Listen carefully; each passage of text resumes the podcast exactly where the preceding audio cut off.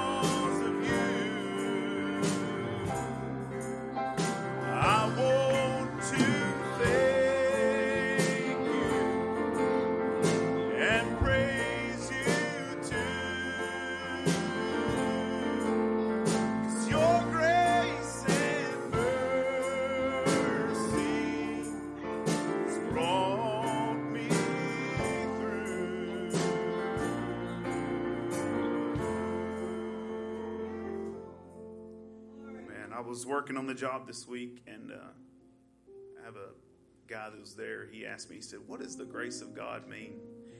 And I said, The grace of God is His grace to you that, that He allows you to, that He gives you for mercy, grace and mercy to bring to bring you through. And that song hit me when I was talking to him about about the grace of God. Because somebody that just didn't know what the grace of God, the grace of God saves you and it fills you and it gives you a second chance. Amen. So, and I was explaining to him that song hit me, and I said, "Well, I want to sing that." And I was going around the house singing it. And she was telling me, "She's you gonna sing that?" I was like, "Yeah, I'm gonna try singing." sing it." Let's sing it one more time. Cause your grace and mercy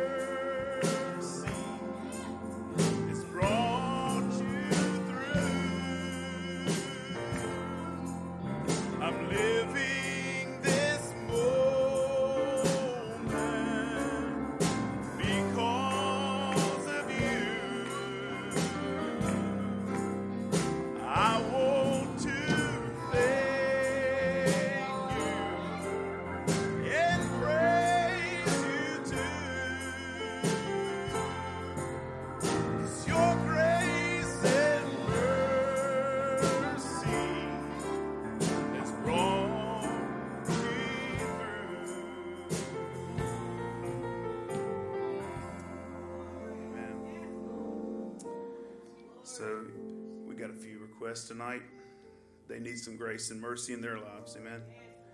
Uh, Justin Pascal, which is uh, Sister Tracy's son in law, and Brother uh, Nathan, he's got fluid that keeps building up in his lungs. They have to drain it twice a week. So let's let's keep him in our prayers. They don't really know what's wrong right now, but we serve a God that can heal him. Amen. Uh, we want to remember Brother Ron Spencer, Sister Veronica. They're still dealing with their troubles, and we have an unspoken prayer request for Sister Shirley, elder. Uh, her family needs special needs. Amen. Has special needs. We'll remember her. And the Norrod girls are still uh, dealing with this sickness. Now they have the stomach virus. We want to remember them in prayer. And also want to remember Brother Mark and the ones that are traveling. And uh, maybe God, may God will keep his hand upon them. Amen. Brother Jonathan, won't you come pray with this request? Amen. You happy to be in church? Amen. It's such a wonderful time to gather together. Amen. Let's remember no Sunday school Sunday, no Sunday school Sunday with the special meetings and then immediately following church, Brother Matt's going to be in the back in the choir room for y'all to practice a song for this weekend. So be prepared for that. So y'all ready to have church? Amen. Amen. Let's just enter in. Heavenly Father, Lord, Lord, we truly love you, Lord Jesus. Lord, we truly honor you this evening, Lord. Lord, we've come out, Lord, and defied the odds of nature and defied the odds of the enemy and fought our ways from every position, Lord, to come into service and worship you tonight, Lord. Lord, we ask you to come down amongst us, Lord. And Lord, you see the needs that we've laid before us, Lord, and the hands that was raised. You see everything that's coming upon us that we don't even know about yet, Lord. And we ask for your grace and your mercy, Lord. Uh, give us the healing power, Lord. Give us salvation, Lord Jesus. Give us wisdom and the right things to say and do. And Lord, we ask you to come amongst us now, Lord, and bless this service, Lord. And Lord, let it not be for naught or another Wednesday night, but Lord, that you truly reigned on the throne tonight, Lord. And be with Brother Matt and the musicians, Lord. Prepare our hearts, Lord. Till up the ground. Get us ready for your word, Lord. And Lord, Pastor, Pastor, Lord, as he would come, Lord Jesus, I ask you just to, Lord, give it all to him tonight, Lord Jesus. Lord, give him a full reassurance, Lord. Give him a full strengthening in his body and mind, Lord, that he could stand here, Lord, and just deliver what you have for us, Lord. And Lord, no matter what comes against it, Lord, it can't stand, it can't prosper against the word of God, Lord. And Lord, we yield this, we yield our bodies, we yield our minds. Everything that we are is in your hands now, Lord. Come take this church service, Lord. Come take each individual, Lord. Be with us now, Lord. We love you. We praise you, Lord, in your lovely name, the Lord Jesus Christ. Amen.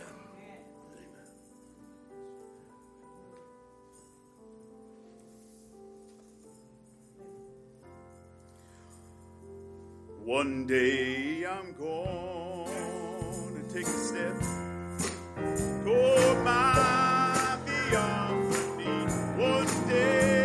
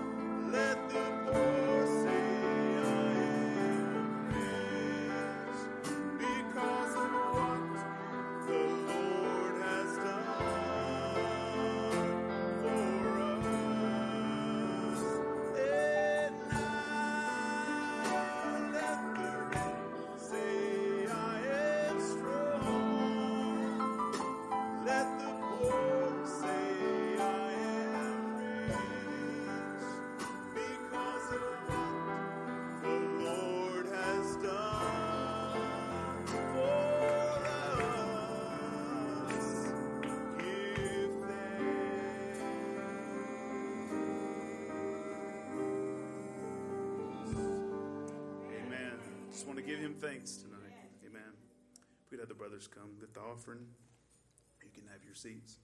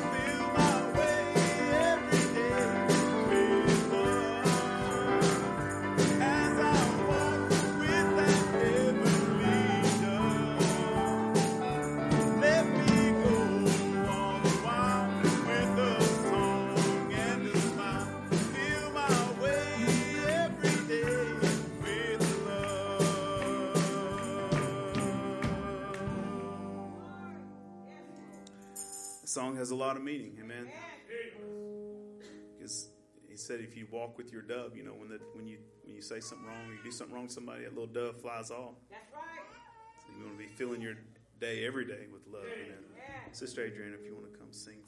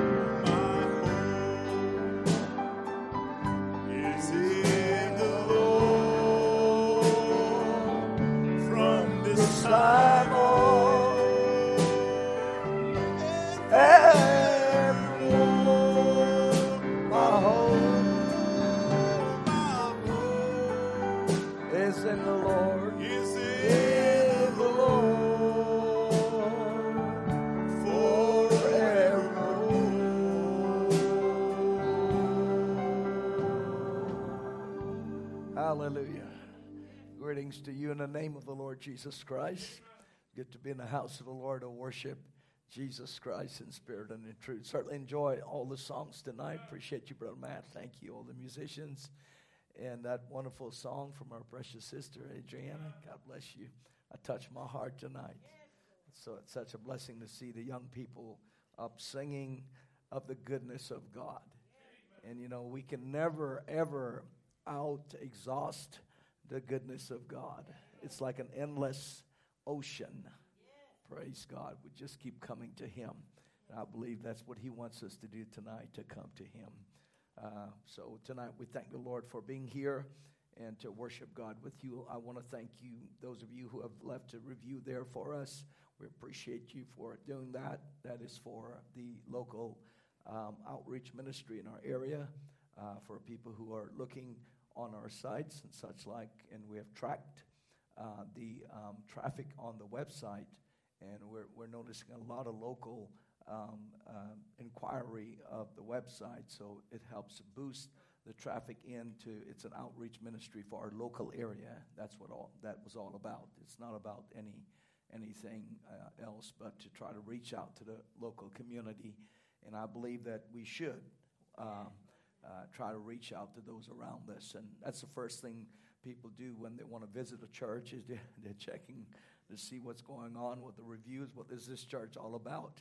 So uh, I do the same thing when we're when we're out and about. So thank you so much. God bless you. Some of you may not have a Google account, and that's fine. We appreciate the ones that have left a nice review on there. Thank you so much.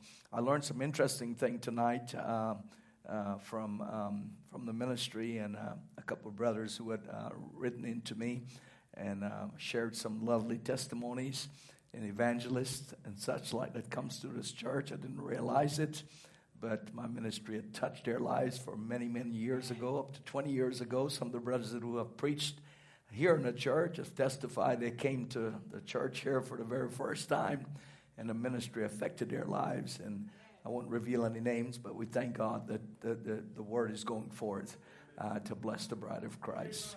Uh, we thank God for all of you and for the work of the Lord here. Let's remember uh, this weekend, uh, Saturday at 6, and then Sunday morning at 11. I do want to remind all the uh, sisters concerning dessert. Dessert is very important. Okay, cheesecakes and everything else, you know, delicious and all the everything that there. I love all the nice desserts. So we're expecting a good many uh, out of town saints who have uh, written in, texted, called me this week. They'll be coming in for the entire weekend. So we want to be sure that we uh, take care of them well and feed them. So we'll provide the, the, meals, and if you'll take care of the dessert, I'm sure uh, we'll have plenty in the, house, in the house. So God bless you. We love you. You know, evangelism is good. It's good to um, it's good to have the evangelist and to be uh, have evangelistic ministries, and that's wonderful, and it stirs us.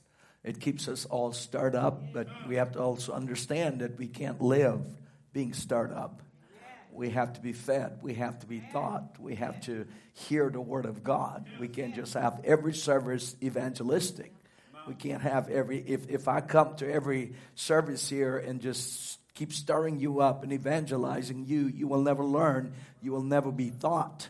And that's what the pastor's ministry is all about, is to teach the congregation, to teach you the ways of life. So we thank God for all of our evangelists. We appreciate them stirring the church, but we also have to be fed on the Word of God, be thought of the Lord. Uh, to to um, to be open for God to teach us tonight. So we'll go back into series Proverbs chapter eleven verses twenty nine.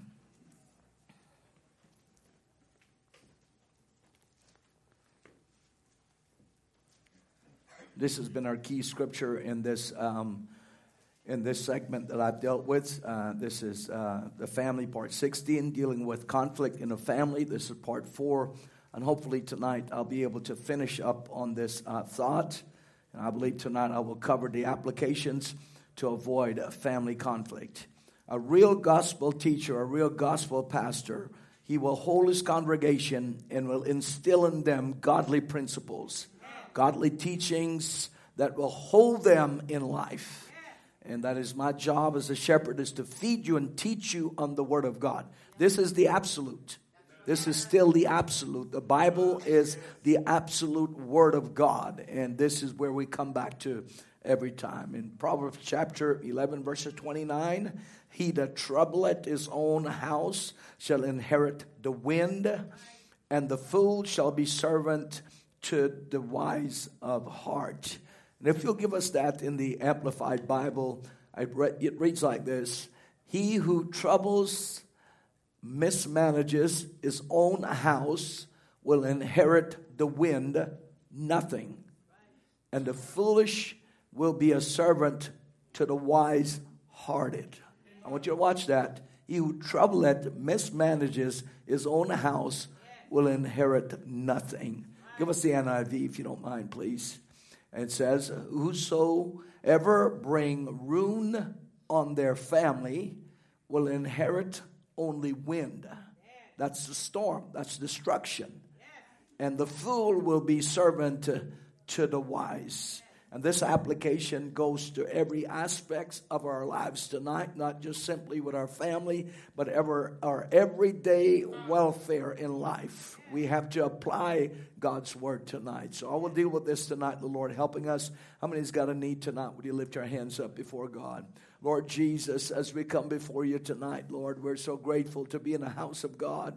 We thank you for this time that we have to worship you, Lord, and to come before the people of God to teach them the ways of God, Lord. For many years, you have given us the ministry to feed the body of Christ, not only locally, but around the globe, Lord. Testimonies after testimony keep coming in, Lord. Seems like every time it seems that I feel pressed, Lord, a text, a message, an email will come in from someone in Germany, in, in, in Switzerland, in, in Norway, around the world, in Africa, in Asia, around the globe, locally, Lord, of how the sermon had touched their lives and transformed them in that very moment of their life when things were crucial. So, Lord, I pray that I'll yield myself to you tonight as I come before the people here of my own care, the ones that you set before me to feed and nourish, as you told Peter, Lovest thou me, Peter? Feed my sheep.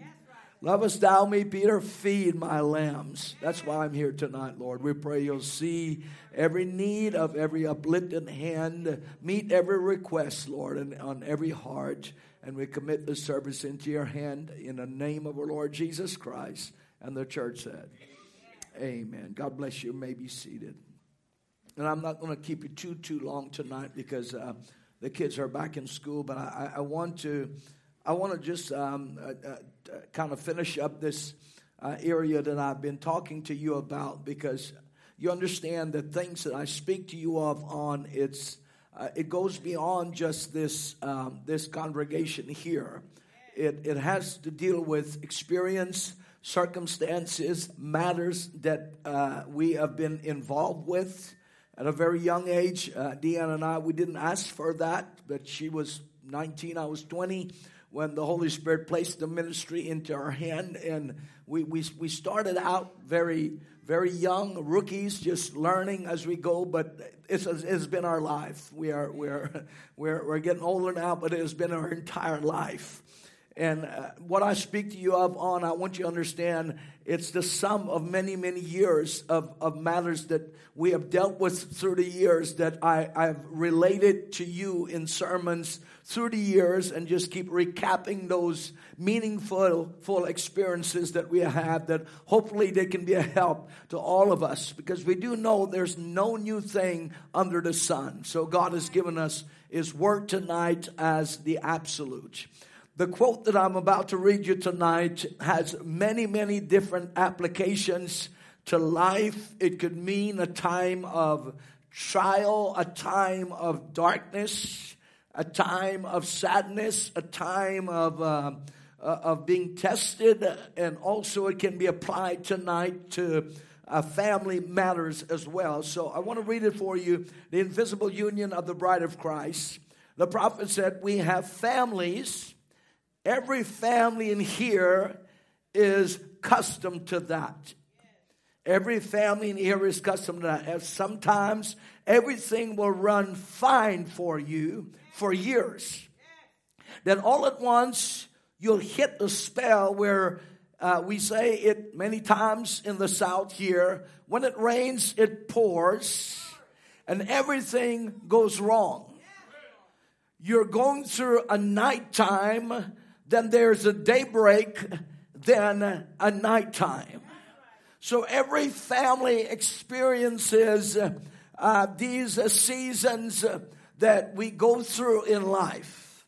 If life was just smooth sailings and it was all uh, the day break, we will never appreciate the Lord Jesus Christ. If it was just all midnights, or, or, uh, or, or day breaks, we, we will never understand what God has placed us in this life over.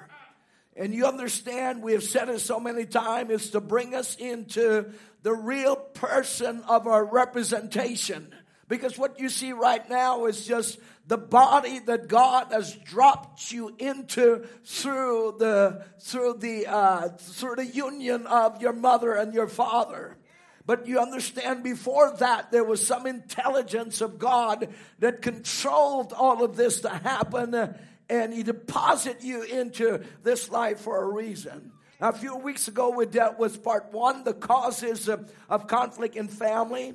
In part two and three, the cure for conflict in family, and tonight I want to cover the applications of, to avoid family conflict. Now, these areas it can go into every relationship in your life, maybe a friendship, maybe a, a friend, it may be an associate.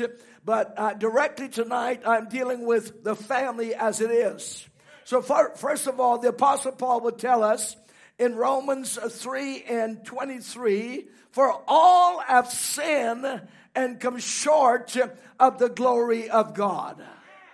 I want you to understand that all of sin and come short of the glory of God. This means that all family experience a level of dysfunction.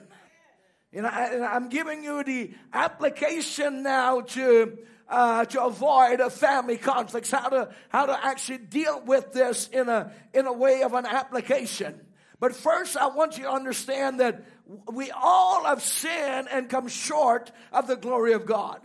This means every one of us, all family, experience a level of dysfunction. And there are no perfect families.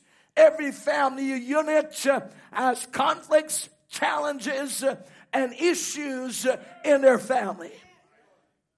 Before any family conflict can be resolved, Accepting this truth will alleviate the pressure of thinking your family situation is hopeless. When you're going to resolve resolving family matter, you have to look at it as a big problem across the board because all of sin and come short of the glory of God. No one can go into dealing with family difficulties uh, uh, uh, uh thinking that uh, they are the only one or, or, or uh, everyone else is normal because across the board tonight there is that level of dysfunction in every family. You see, by the help of the Holy Spirit, your mindset will then move towards uh, engaging in healthy, very healthy conflict resolution. You have to know that in your mind. You have to resolute that in your mind that uh, there is that level of dysfunction uh, in all families. And before I can resolve matter in my family, this is a curse that started, that I never started. It was something that you inherited as a human being. You see, you cannot change what you're not willing to acknowledge is a problem in your family. You have to face the matters.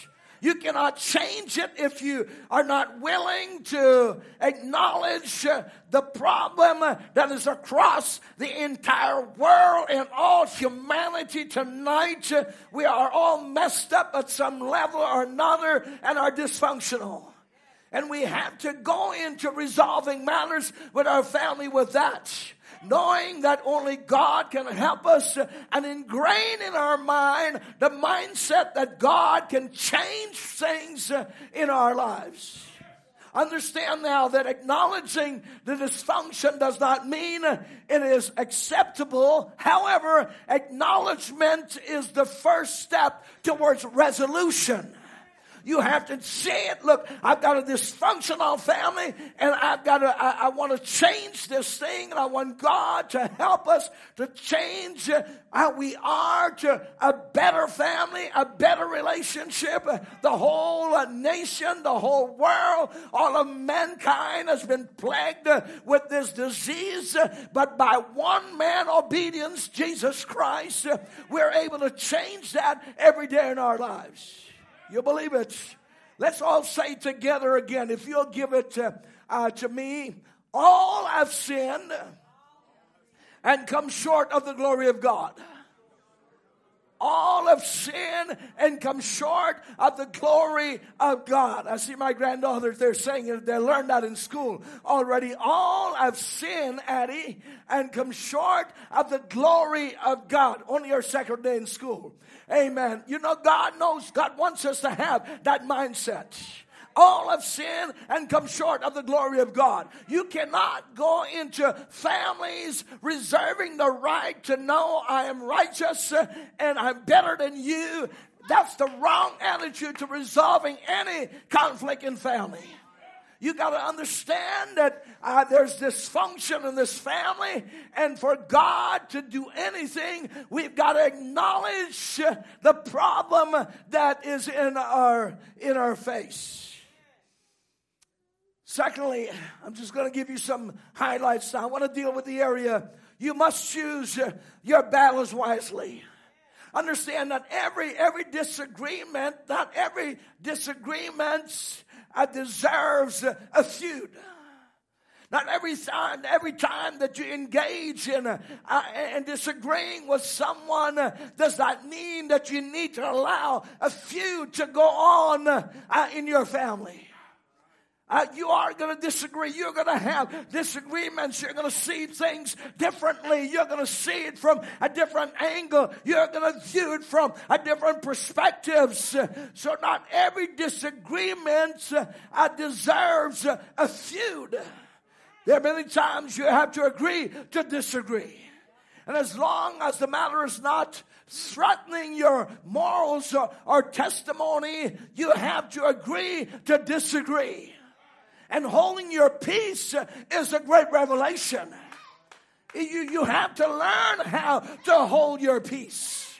You weren't born with that ingrained inside of you. This comes by the help of the Holy Spirit that you learn how to hold your peace. And this means that your family situations uh, is turned over to the Lord.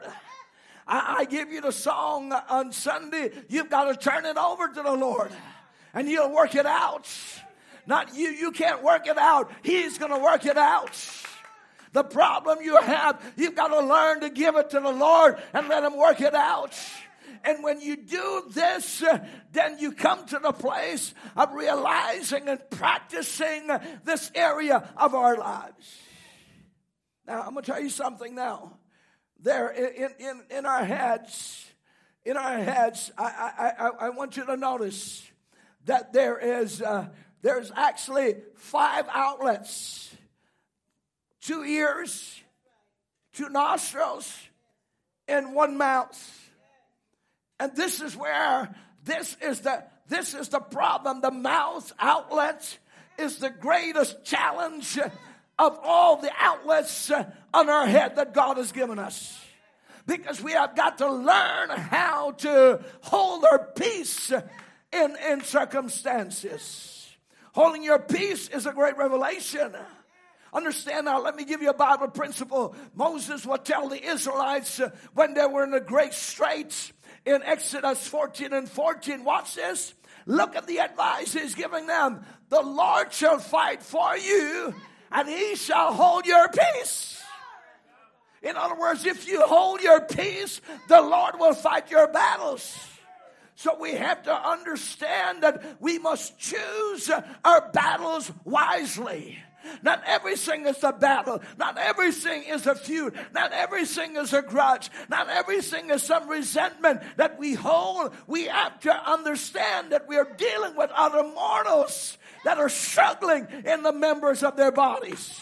Every one of us, we're wired different. We're built different. When you bring two individuals together, you have two opinions, two desires.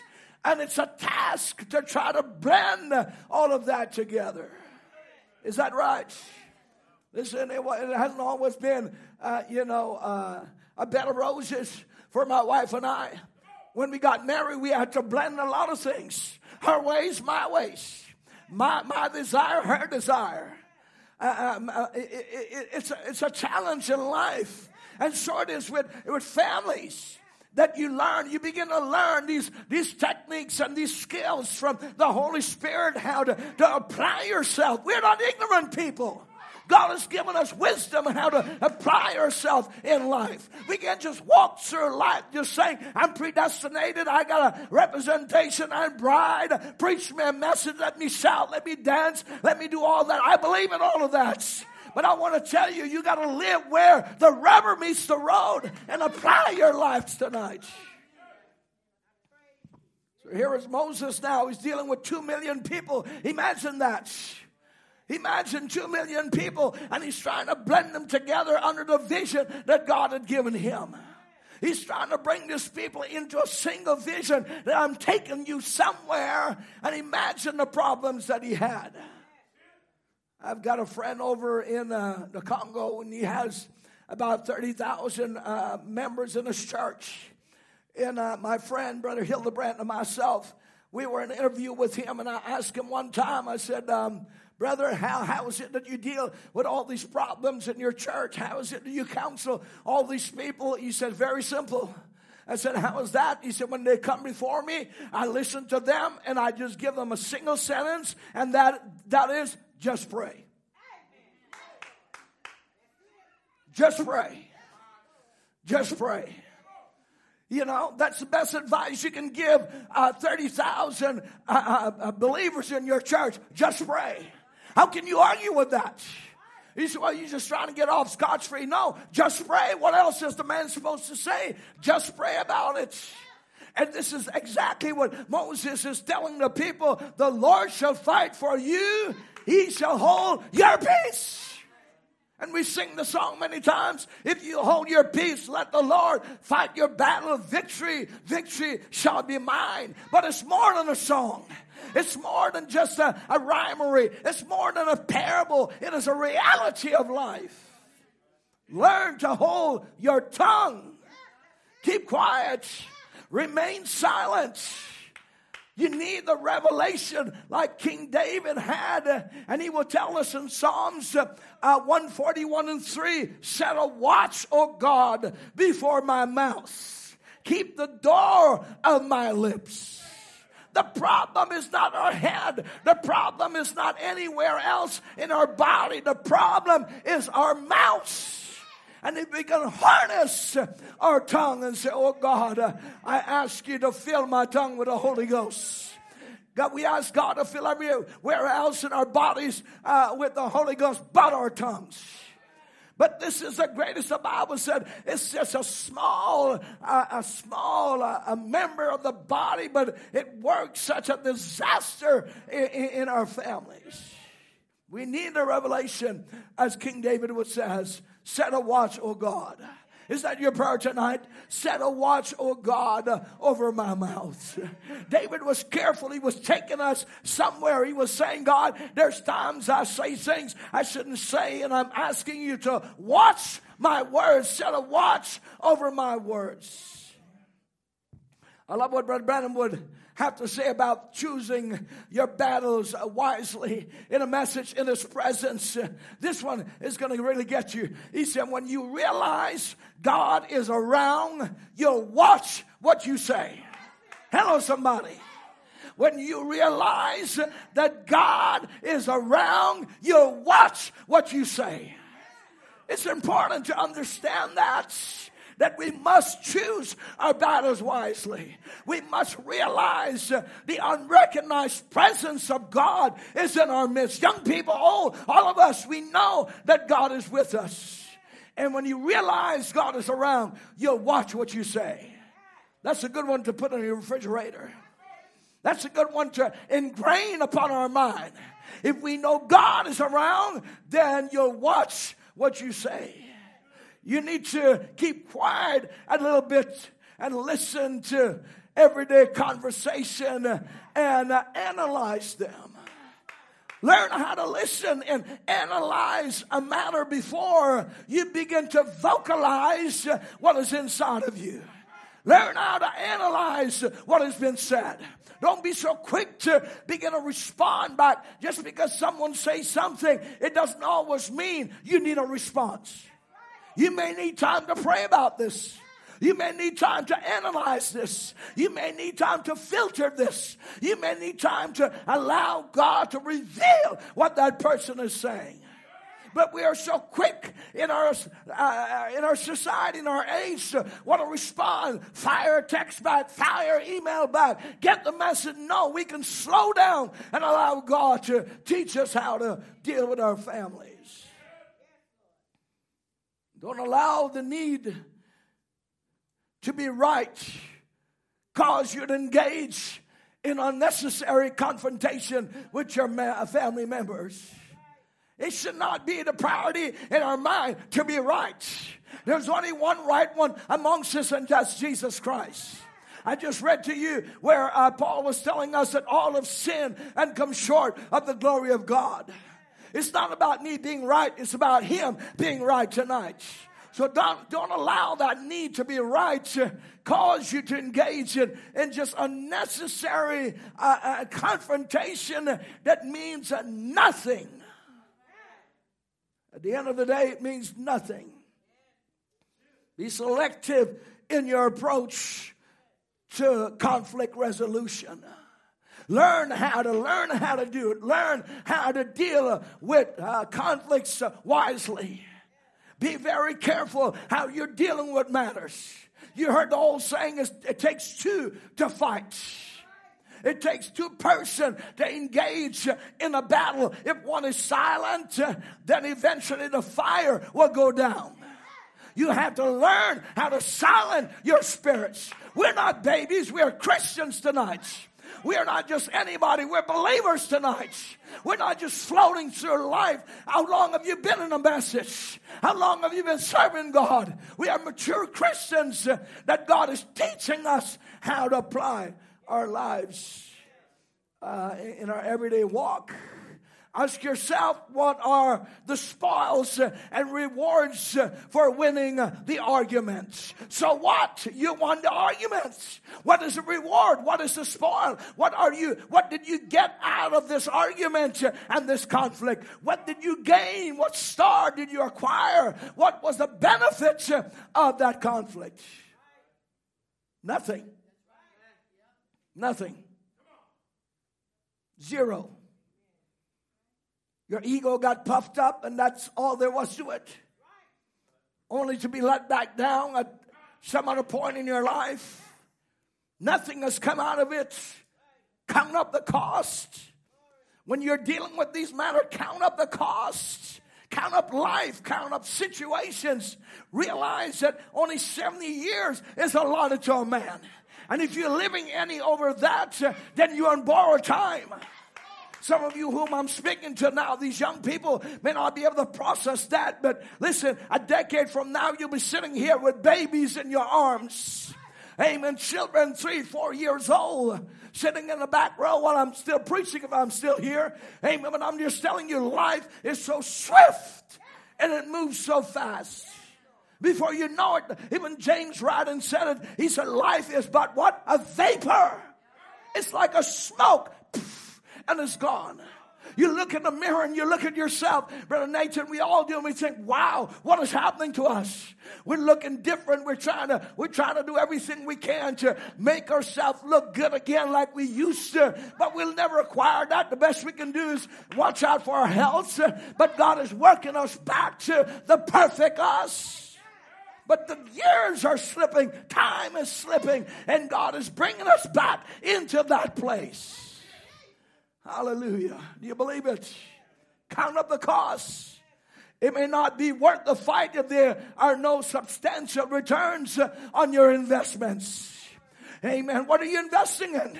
Oh, so you won the fight. You got the upper hand. You had the last word. What kind of investment is that? That is a poor investment in life.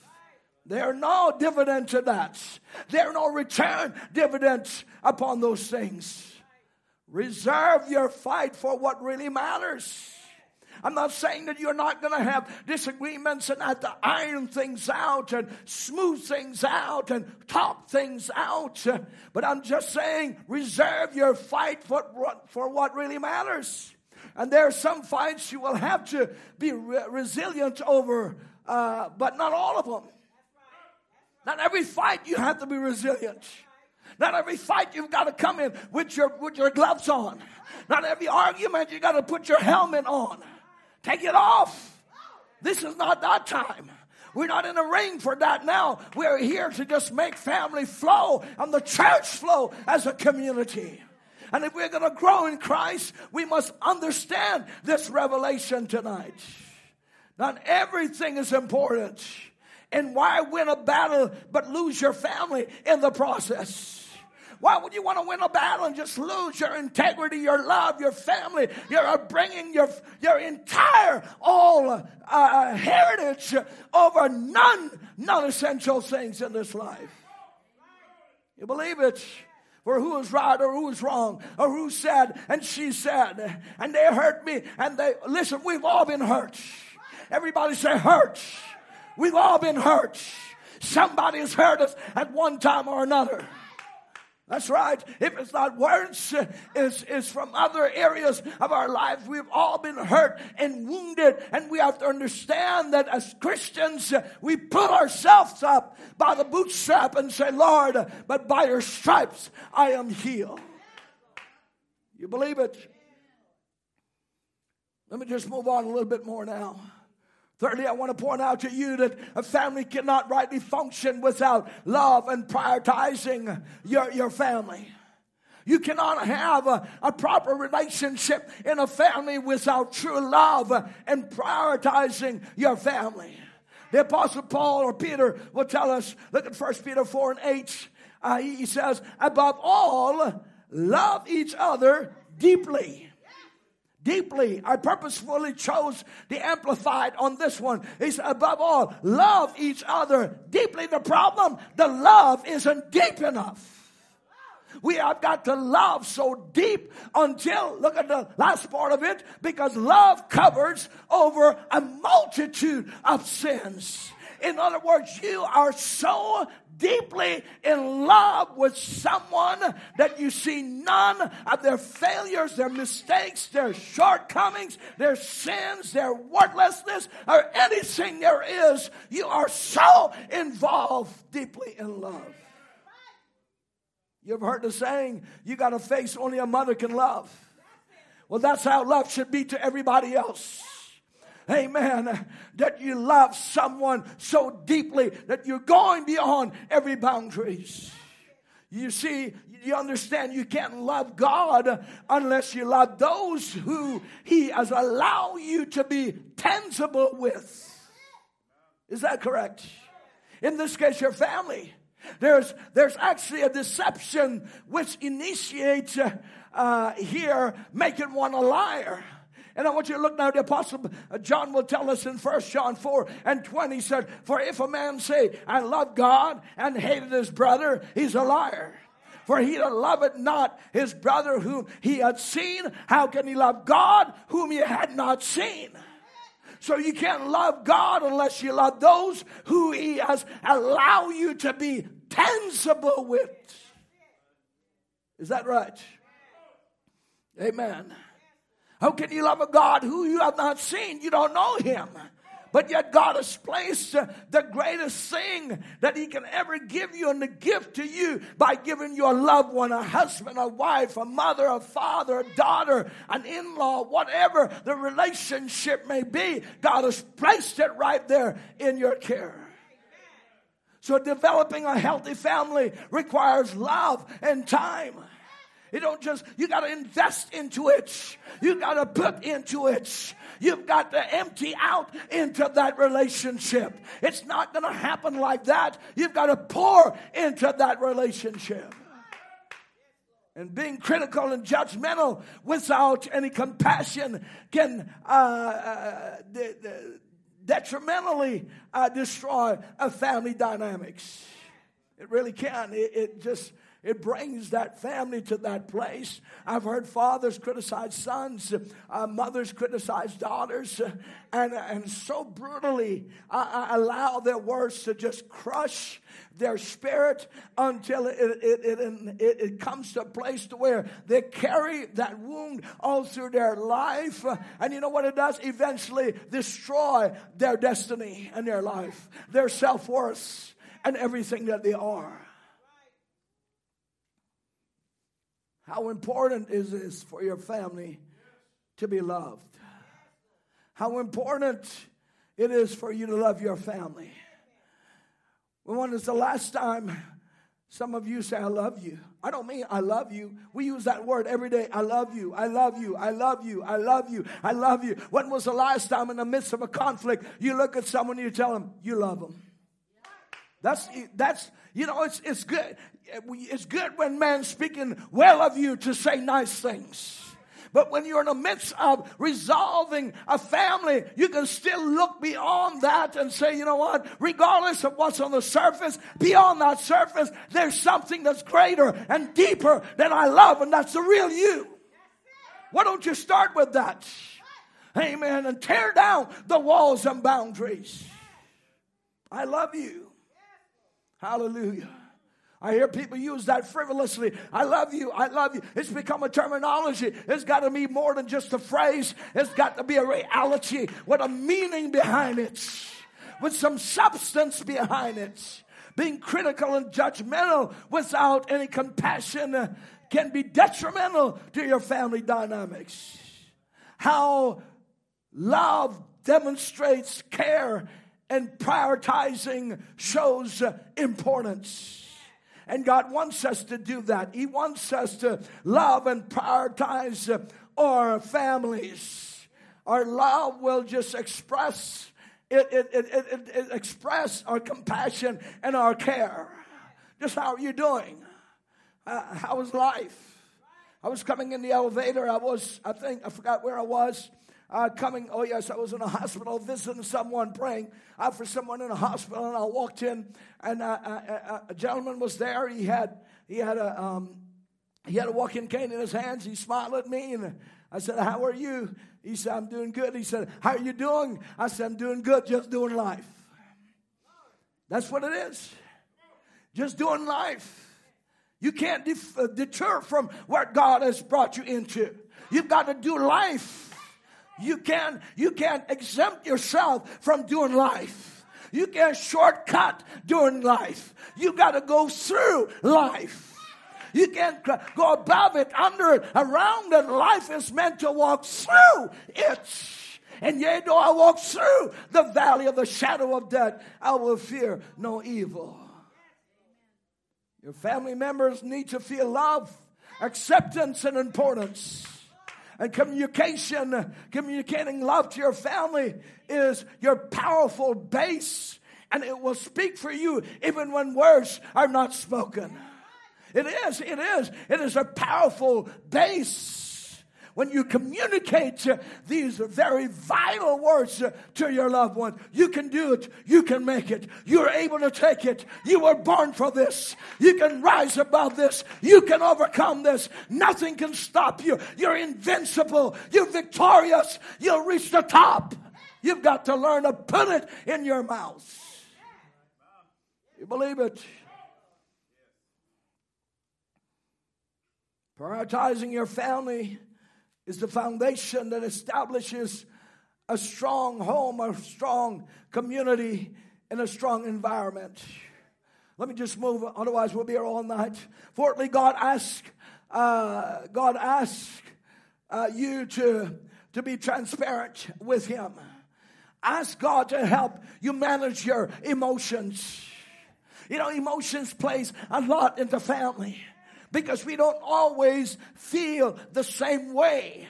But we have to harness our spirits uh, to sync with everyone else's spirits uh, so that we can flow in the right direction even if you don't feel like it, if it's for a good cause, you make yourself flow into that direction. So God, God asks us to bring ourselves to this place and to ask Him to help us manage our emotions. Everybody say emotions. Emotions has a lot to do with your spirituality, with your success, with your health, with your mind, with everything that concerns you. Emotions has a lot to do with that. If you get up in your in the morning and your emotions are here, that's how your day will be. But if your emotions has reached a, a pinnacle, that's where you're coming to. And you have to control that. Solomon will tell us in Proverbs 25 and 28 he that had no rule over his own spirit is like a city that is broken down and without walls. It is imperative that you keep your emotions and behavior in check because your spirit controls your emotions. And you have to keep your spirit in check.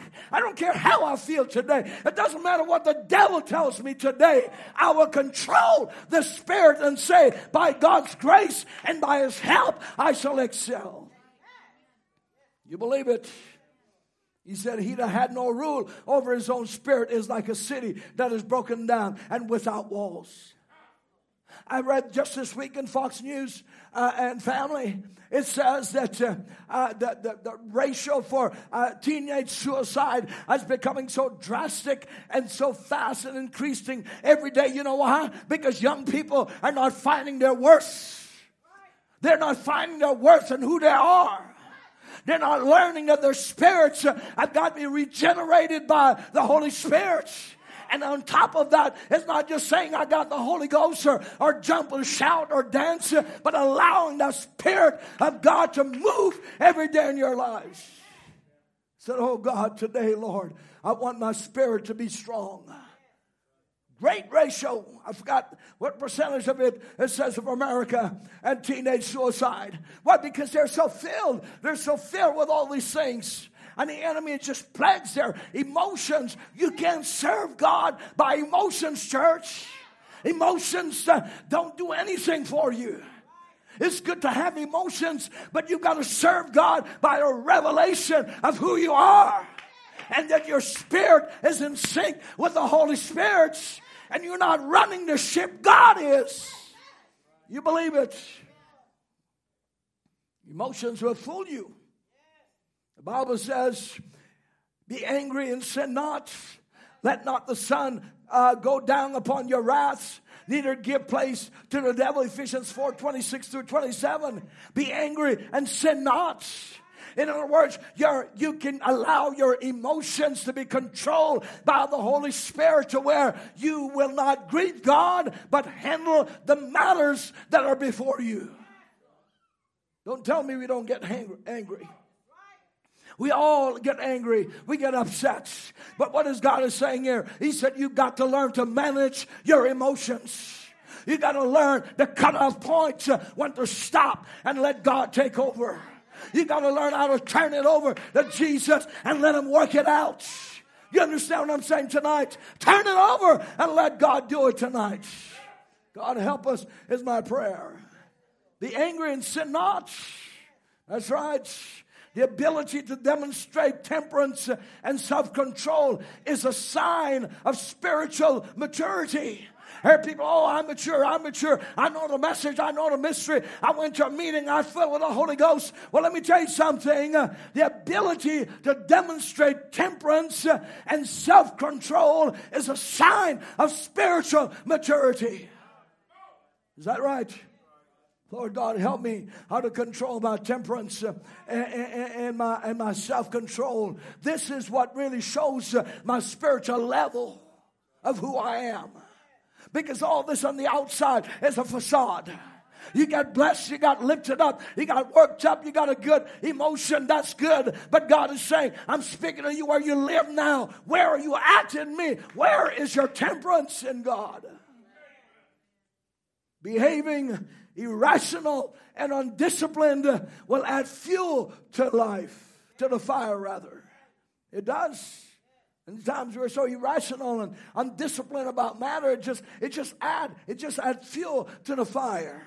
You've got to learn how to manage your your your emotions. Control, as Mama used to say, control yourself. Is that right? We're not babies, we're grown people. We shouldn't be acting like, like the young teenagers or others, maybe, and, and forgive me, young people, but I'm saying, those of you that are older, you got to learn how to manage your emotions. You can't be talking to me about mysteries and, and all spiritual things when you're struggling with your emotions. It starts with your emotions. You wake up in the morning with your emotions. You go to sleep with your emotions. Your emotions control you. Look at Proverbs 11 and 29. A, he that troubleth his own house shall inherit the wind. Understand the strife and contention will cause unwanted storms and trouble in your home. It's ultimately what he's saying. He that troubleth his own house shall inherit the storm, the wind, troubles. Ask God for the wisdom to develop coping skills and anger management techniques uh, when trying to resolve family issues. We don't hear about these things. We want to go and we want to hear great things and we want to hear something that excites us. But I'm down where you live tonight. We need to learn how to manage our, our, our anger. Some of us, we really need man, uh, uh, uh, anger managements. The best anger management is to allow God to control your emotions. Say, God, take over this emotion. And I don't mean uh, I don't mean uh, anger in a way that is uh, physical, but uh, many of us we have anger in a verbal way that affects everything that's around us, and it can be just as devastating as as uh, as a as a physical anger expression. So we need to ask God to help us to develop coping skills to learn how to manage uh, anger and techniques uh, how to go about in life. When I feel this thing coming on me, we need to learn and say, God, help me how to manage this emotion. Help me how to cry out to you and to turn from this madness that has overcome me. We're too late in the hour, friends, to allow life to consume us. We're too late in the hour to allow emotions and everything else to control us. We need God to control our spirits. And this is how we can have healthy families. Learn from God, and He will teach you in the right direction. Learn from God how to manage your emotions. Learn from God how to deal with things. Ask God how to deal with it. You young people, you're going into life now. You're going to deal with matters. You're going to start dealing with people in your class, on your jobs. You're in society. You're going to learn things. The world is out there and it's coming at you. You got to learn as a Christian that you have to be strong in your spirit. Strong in your spirit. Let's read that again if you don't mind. Amen. He that had no rule over his spirit is like a city that is broken down without walls. You need a strong spirit that will build up a strong parapet against the enemy. Satan is going to try every one of you young people. He's going to test your testimony of who you are as believers. You've got to learn to build up that spiritual wall that God has given you. Praise God. You believe it? Let me move. I got to move quickly. Fifthly, communicate life and not death over your families. Look at Proverbs uh, 13, uh, 18 and 21. The Bible said, Death and life is in the power of the tongue, and they that love it shall eat the fruit thereof. Communication is the hub of the family. Understand that. It is the hub of the family. No communication, no family. No communication, no relationship. No communication, no marriage. No communication, no relationships. It is the hub of the family. Are you following me tonight? Listen, this week God really dealt with me as I was preparing these segments. Two or three days just shut into the house. Amen. Just God just keep dealing with me and dropping these nuggets into my spirit. And God spoke to me and told me that communication is the hub of the family. It is the solar power within the family. Are you following me tonight? You love Him. And the lack of effective communication can be detrimental. Very detrimental. Our words have the power to kill or to make alive. Choose to speak life into your family. Use your words to edify, build up instead of tearing down. Learn how to discuss your problems uh, and formulate uh, uh, solutions through effective communication. It is a hub. How are we going to resolve this problem? How are we going to take care of this problem from now on, uh, now on? We can't live with just a white elephant in the room forever. How are we going to deal with these problems? We were born to be problem solvers. Look at Proverbs 15, verses 1 and 4. I've got to move quickly. Notice a soft answer turneth away wrath. But grievous words stir up, uh, stir up anger. The tongue of the wise useth knowledge uh, aright, but the mouth of the fool poured out foolishness. The eyes of the Lord are in every place, beholding the evil and the good. A wholesome tongue is a tree of life, but perverseness therein is a breach in the spirit. A wholesome tongue is the tree of life. What do you need in a family that is a tree of life? You have the power to produce fruits in your family.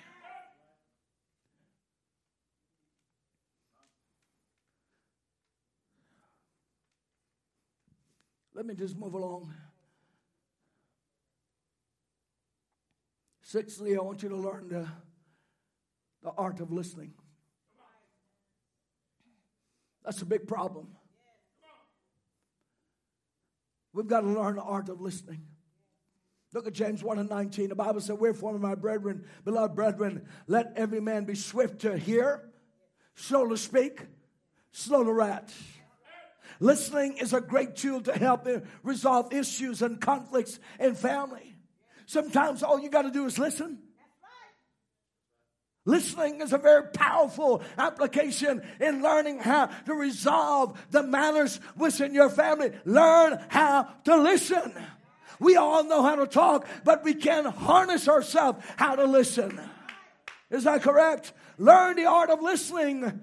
Some problems in a family tonight may not require fixing, but all to do with required listening. That's all there is. If you're just doing all the talking and somebody's trying to apologize about the problem, the problem never gets fixed. Learn how to listen. Lord God, teach me, Lord, teach me. Teach me tonight. Wherefore, my beloved brethren, let every man be swift to hear, slow to speak, slow to wrath. Many solutions uh, are discovered by listening to the concerns uh, of others. You believe that? Allow your family members the opportunity to be heard during discussion and disagreements. This sends a message to them that they're important and what they're saying uh, does matter. It does matter what someone has to say. You may not agree with that person, but they've got a right to their opinion. And many times just listening over a matter would help circumstances. God help us is my prayer tonight. You understand that God is our Father and He is omnipresent and omniscient and he humbled himself to listen to our prayers and concerns every single day. What if God take on the same mentality that we take on? Well, I, I, I, don't want to. I don't want to listen to you. All you do is just talk a bunch of gibberish and nonsense. You know what God does? He takes everything that we have. He listens and he filters it all out.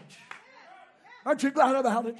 He filters it all out and he puts the words back in the right perspective because he listens to us. We have to learn the skill of listening. Are you following me tonight? Yes, may God help us, is my prayer. May God help us all to come to that place. Lord Jesus, help me to be a good listener. Help me to be a good listener.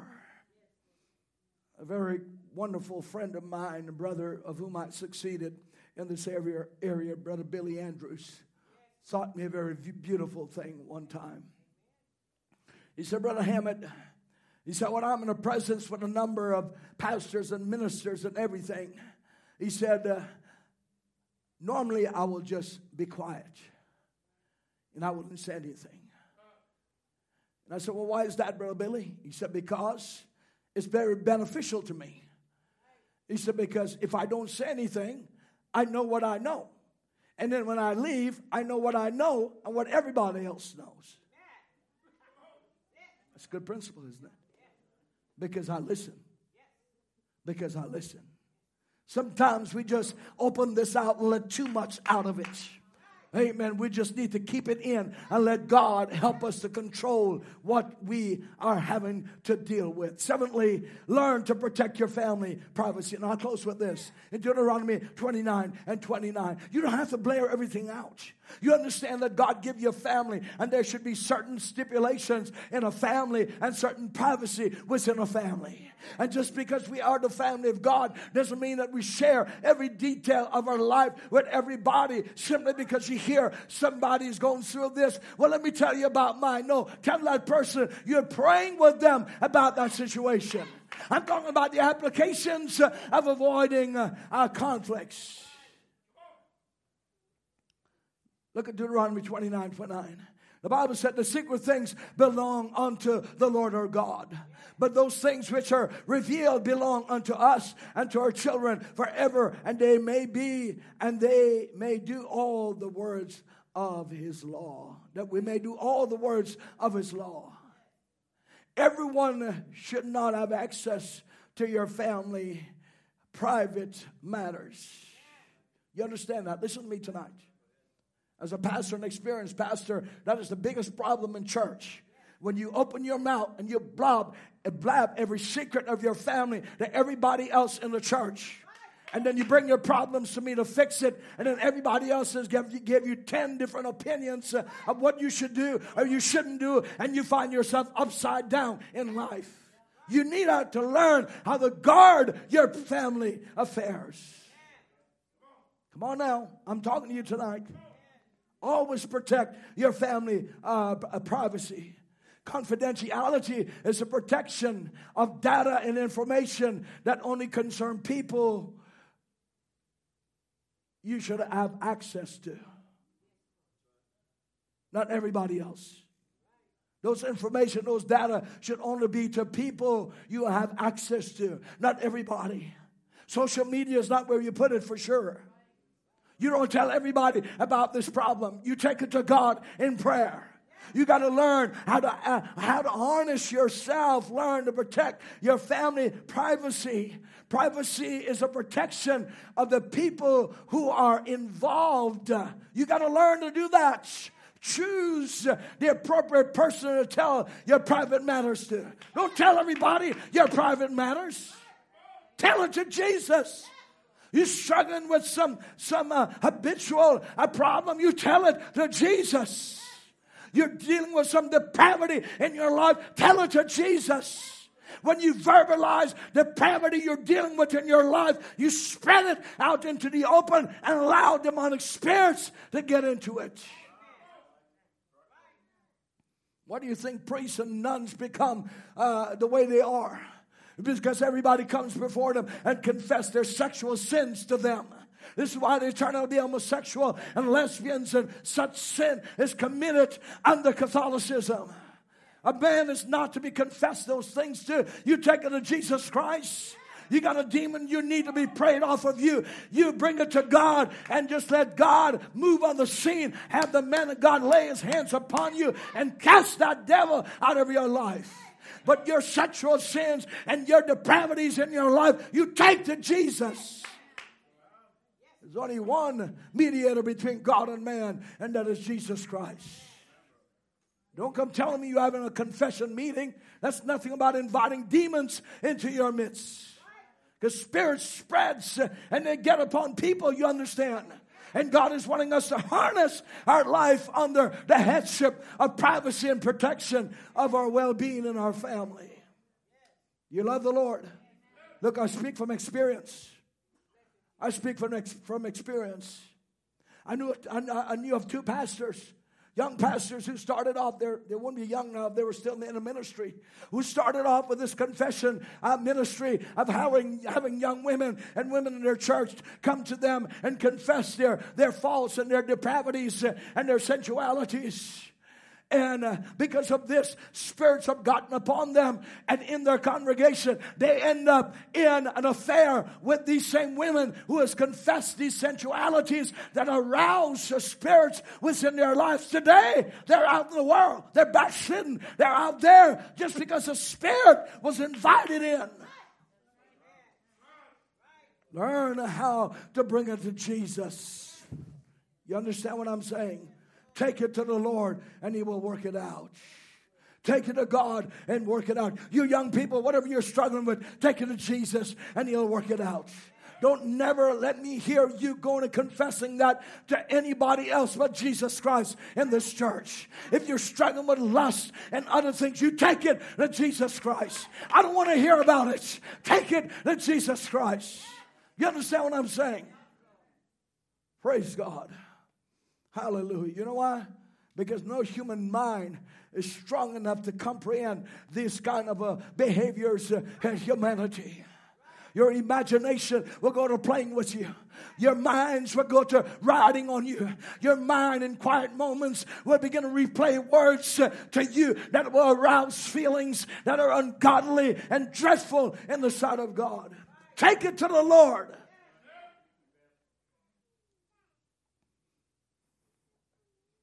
Choose the appropriate person to tell your private matters to, and that is problems.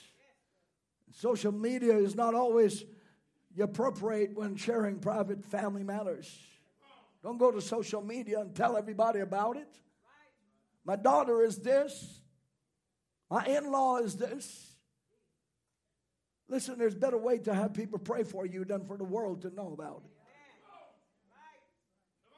All the little praying hands don't do nothing. It's just somebody to gossip over your problems. Take it to the Lord and say, God, I know you're able to see me through, Lord. I know you're able to help me in this problem.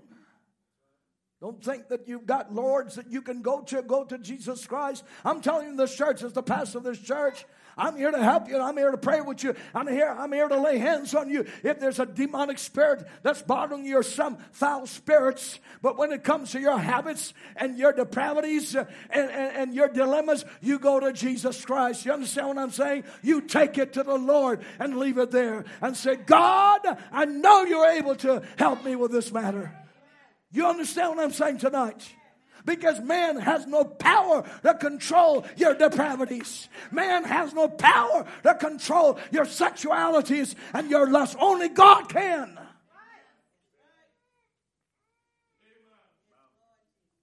Remember to protect yourself and the people that you love. Be both integral and ethical.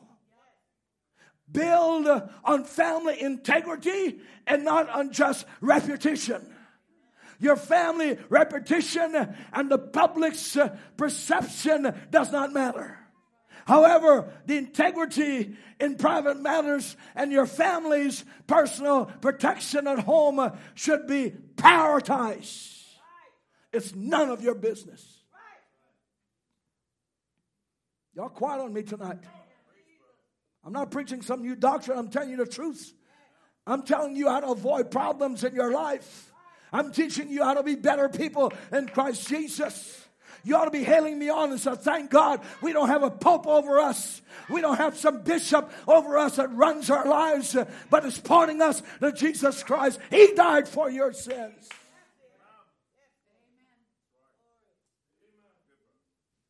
You love him. It's important to note that private matters that involve situation of abuse and mistreatment should be handled with care and reported to the proper authorities and counselors. I'm not, I'm not, I'm not, I'm not naive over there are there's some actually there's some real problems. But these problems should be handled with a qualified kind of people over these matters. Don't go to somebody else that don't understand what you're dealing with to deal with it. You're only casting your burden upon that person instead upon the Lord. It does not help matters.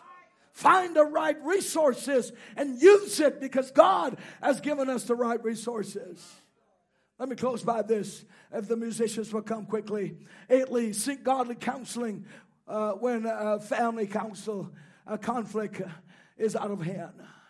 So I'm not trying to tell you, I'm not trying to, to dodge my job and, and not be a counselor to you. I'm just trying to tell you there is a proper way to approach matters because every matters has got a place. And you got to know what place to take those matters to. Does, does that make sense? Look at Proverbs 11 and, and 14. Uh, where no counsel is, the people fall, but in the multitude of counselors, there is safety. Understand that conflict resolution can be a difficult task uh, to handle.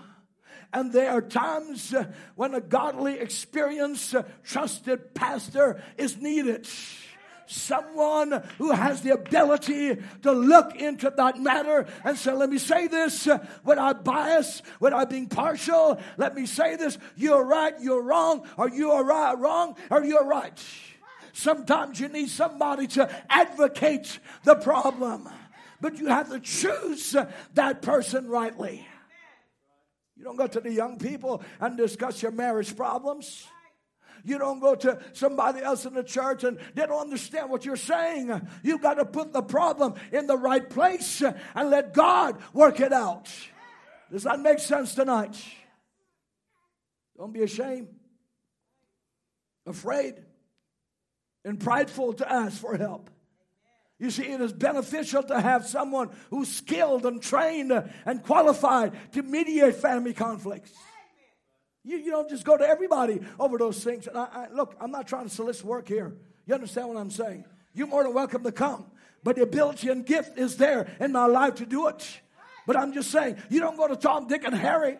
Amen. Over every little family matter and squirrels in, in your family and, and, things that's happening because uh, you are going to dig yourself into a graveyard.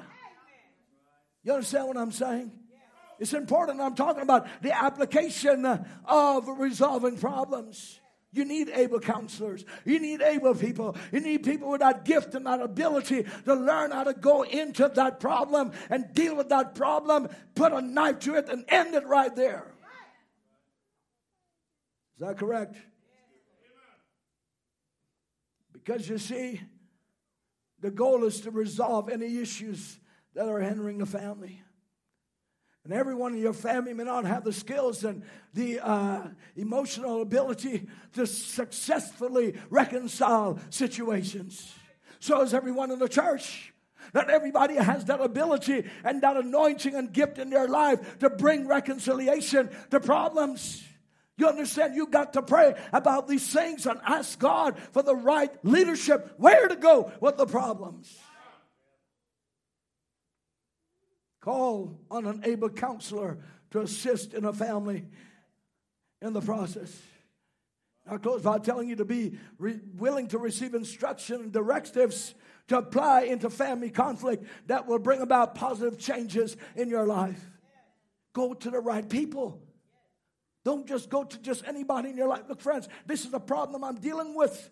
I'm dealing with, with, with, crazy nonsense that's going on in people's life. Well, I talked to this person. I talked to that person. I talked to this one. She told me this. They told me this. Why don't you take it to the Lord or someone who's qualified to deal with the problem? Don't make anybody your idols. Don't make anybody your lords. Don't make anybody your absolutes.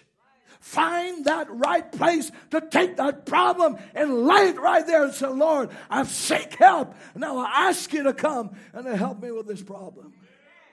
Do you love the Lord? Is this wise counsel tonight? Is this wise preaching tonight? Young people, hear me. I'm telling you all the truth. Don't you all go to other young people and deal with your problem. Go to Jesus Christ. Say, Lord God, you can help me with this problem. Young man, take your problems to Jesus Christ. If you need to see me as a pastor, come to me about it.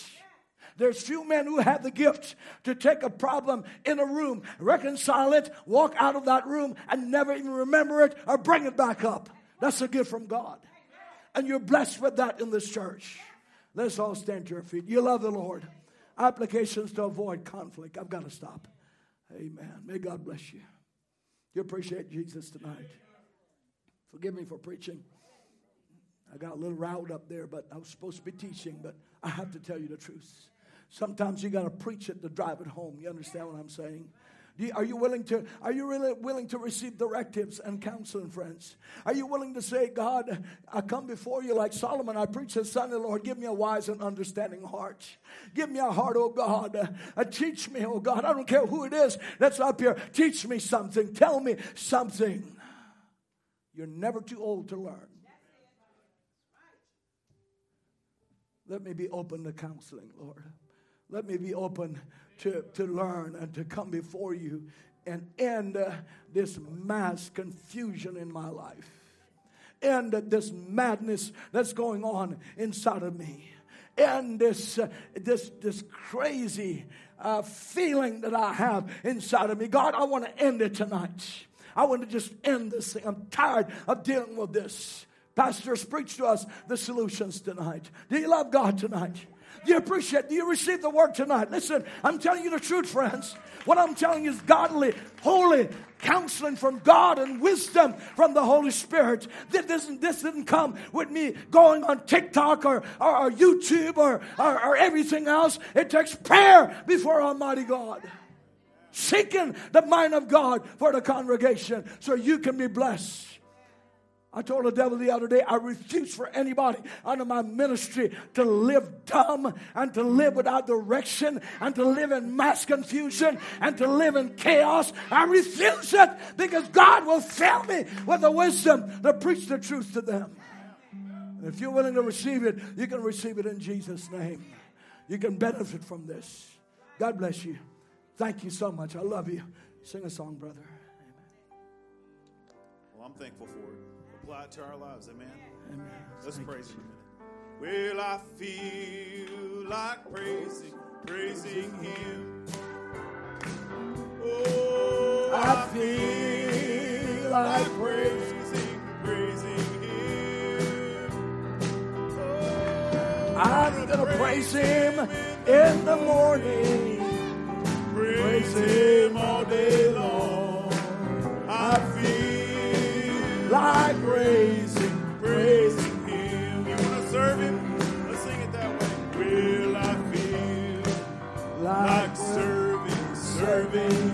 Can I get a witness? Oh,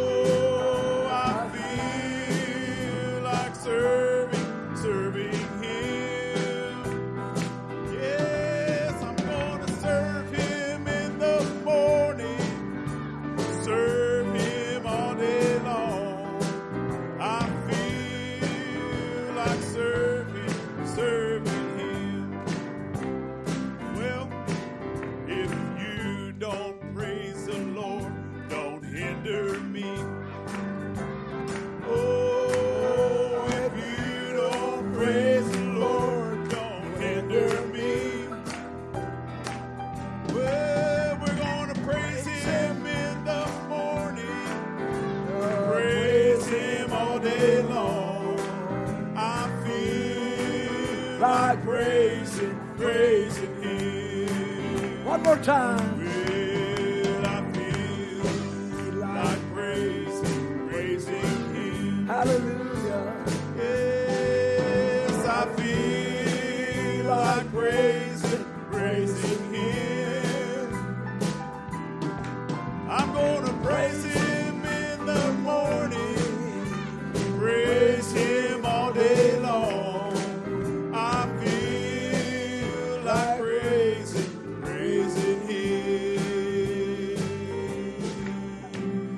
Bless you tonight. We appreciate each and every one of you. I took a little time over my limit trying to keep the service to about 8.30 let you out so you can get your families back in. I do want to say this. God bless you all those on, online. Uh, resume back with us on sunday evening if you're not able to attend the service at 6 p.m we'll be streaming. And may god really really bless you good as we come into the weekend.